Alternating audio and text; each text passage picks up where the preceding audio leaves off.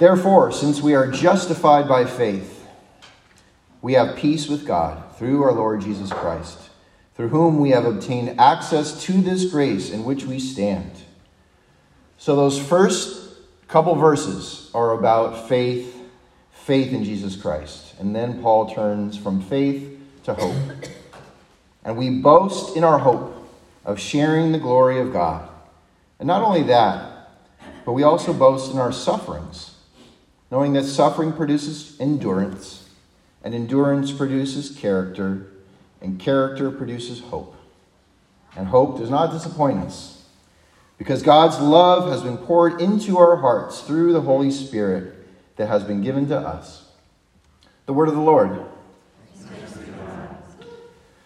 So, Paul's saying that our hope is built upon our faith in Jesus Christ. And it's not just any hope, it is a hope that will not disappoint.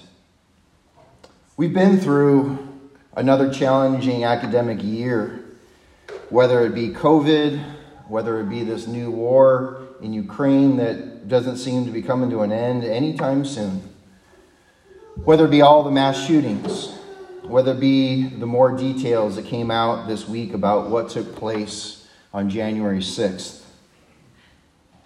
So many of these things and more.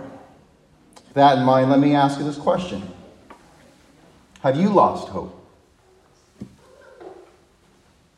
It's understandable if you have, considering all that I've mentioned and more.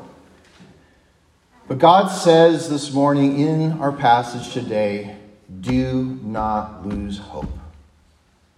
Do not lose hope. Not only that, Paul says, boast in your sufferings. More, take pride in what you are going through. Really? How in the world is that possible? We boast because suffering is a part of a process a process that will shape and form us to become the people that God desires for us to be. A process that ultimately brings our lives into a state of wholeness, peace, shalom.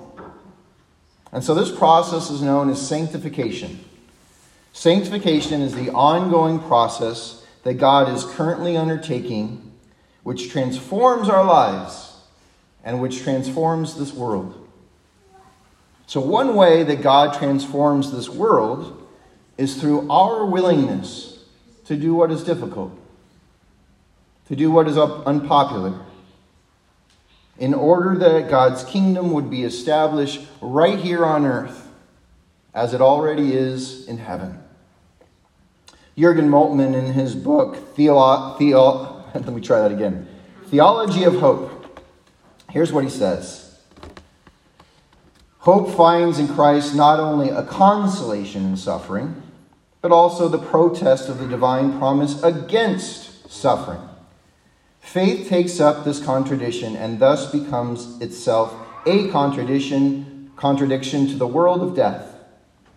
That is why faith, wherever it develops into hope, causes not rest, but unrest, not patience, but impatience does not calm the unquiet heart, but is itself this unquiet heart within us. Those who hope in Christ can no longer put up with reality as it is, but begin to suffer under it and to contradict it. So, why do we boast in our sufferings? Because God is using us to do something about the suffering that is all around us. God desires to use each and every one of us to be his agents of healing and hope in this hurting world. And so it should cause angst within us when we see so much that is wrong within this world. If you don't like what is going on in the world around you, good. Neither does God. And the good news and the Christian hope that we have is that God is doing something about it. And that you and me and this church are called to be a part of the healing process. So we suffer not only for the sake of healing and changing this hurting world, but also because God uses suffering sometimes to expose our own shortcomings. Here's what I mean the Christian life isn't like adding those colorful sprinkles onto your glazed donut. That's not how the Christian life is. The Christian life is more like this cup. When I was in uh, Palestine several years ago, I went to a glass factory, and that is where this cup was made. And so when I walked in, I could feel the heat. I could see the glow inside that large kiln. And I watched the glass blower step by step by step. It was amazing to watch what took place that ultimately resulted in this beautiful cup. Maybe it's hard for you to see from a distance, but it is beautiful. When Christ finally returns, then the world will be like this cup, the finished product. But until that time comes, we will experience fire when we finally enter heaven and are in the loving presence of God, we will be like this glass cup, the finished product. But until that time comes, we should expect fire.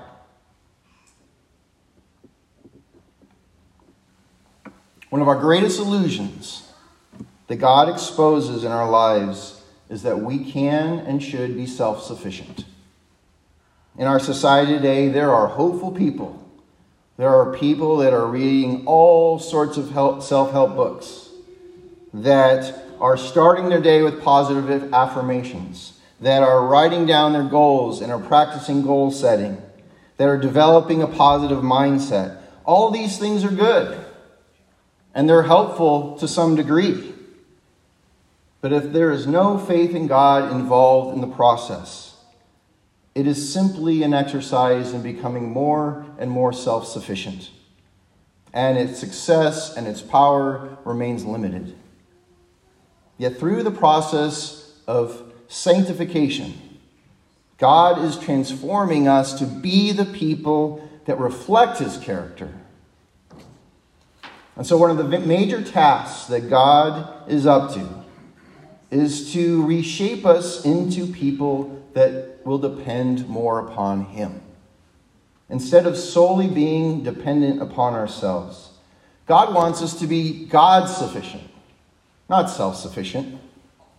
And so, perhaps more than anything else, the difficulties, the tragedies, the hardships serve as a way to clear away this illusion that we're the ones in control that we don't need God in our lives.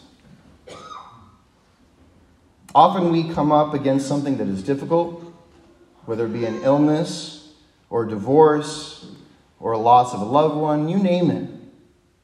And it is there that our illusion of self sufficiency gets shattered, for we realize we're no longer in control the way that we thought we were. And so here's one of the challenges of living in the wealthiest country on the planet. That within this context, it is easy to forget the importance of depending upon God.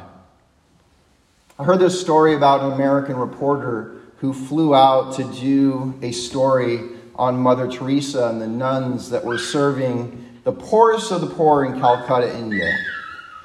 And so, after seeing the poverty and seeing the suffering and witnessing the slums he said to Mother Teresa, It must be so difficult for you to remain close to God in such a situation that you're in. And I'll pray for you. And her response was quick. She said, Oh, I'll be praying for you. For it is far more difficult to be a Christian in the United States with all of its wealth and its luxuries. How difficult it is to remember your need for God in such a culture. Sometimes God uses the suffering that we are going through to destroy the illusion of self sufficiency and to make us more dependent upon Him. God also uses suffering to reveal where our true hope is found. Our hope is not in ourselves, it is not in our strength, it is not in our wisdom, it is not in thinking that things will always turn out the way that we want them to. Our hope is not another person. It is not in a political leader or a political party or a military might. Oh no. Our hope is much bigger and more powerful than that. So much bigger, so much more powerful. Our hope is based upon the truth that when we are suffering, when we are hurting, when we've run dry, when we are weak, when we have nowhere to turn, God is there. God is there. God is there if we let Him. And as Paul says, God will pour His love into our hearts by the power of the Holy Spirit. God will fill us up when we're feeling empty. He will fill us with something that doesn't run out, that cannot be taken away. For God will live and dwell within our very hearts. You see, what God wants to do is to reshape our very own lives from the inside out he wants to use suffering and pain and hardship to create within you a character, a strength, a hope that is not based upon yourself or anything else, but is solely based upon Jesus Christ. His character, His strength, His wisdom, His power living and dwelling within you. And then you'll be strong but your strength will not be in yourself, it will be in God. That is our hope for our lives and for this world that we live. Amen.